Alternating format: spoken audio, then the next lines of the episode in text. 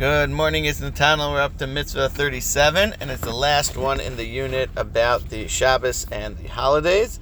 And it's the mitzvah to rest and to celebrate the Yom Tov that we call Shmini Atzeres, um, which is the eighth day in the order of the Yom Tov of Sukkot, which would take us to the 22nd day of Tishrei.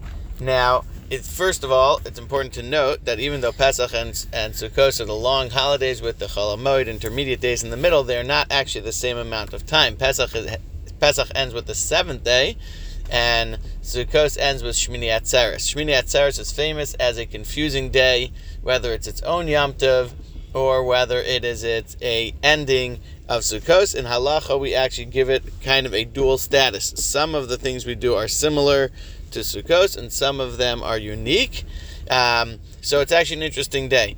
I wanted to just pause here for a minute as we finish this unit and appreciate the fact that we're discussing the unit of cycles and time and make sure we appreciate each holiday is each holiday has a has a special event that occurred on it and has a special spiritual energy that we need to make sure that we're soaking up that we that we are connecting to and bringing into our life cycles from the past and then helping us cycle forward with that spiritual energy famously over here it's called the eighth day the day when Hashem says, please stay one more day. Kasha alai pridaschem is the theme song of Shmini Atzeres. Kasha alai pridaschem, Hashem says, we just finished this great holiday of Sukkot where we celebrated so many things, the lulav, the esrog, the sukkah, etc. But we also have this feature on the on the holiday of Sukkot of of, of offerings for all the different representing all the different nations and Hashem says okay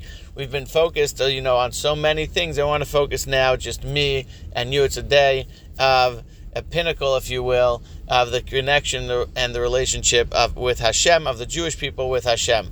Not only of the holiday of Sukkot is it a pinnacle but really if you think about it it's the end of the three festival cycle of Pesach Shavuos and Sukkot. It's also the end of the Rosh Hashanah Yom Kippur Tishrei Chagim. So it's really the pinnacle of so many Yamim Tovim. It's obviously like all the holidays something that are for men and for women in all times and all places, wherever we are.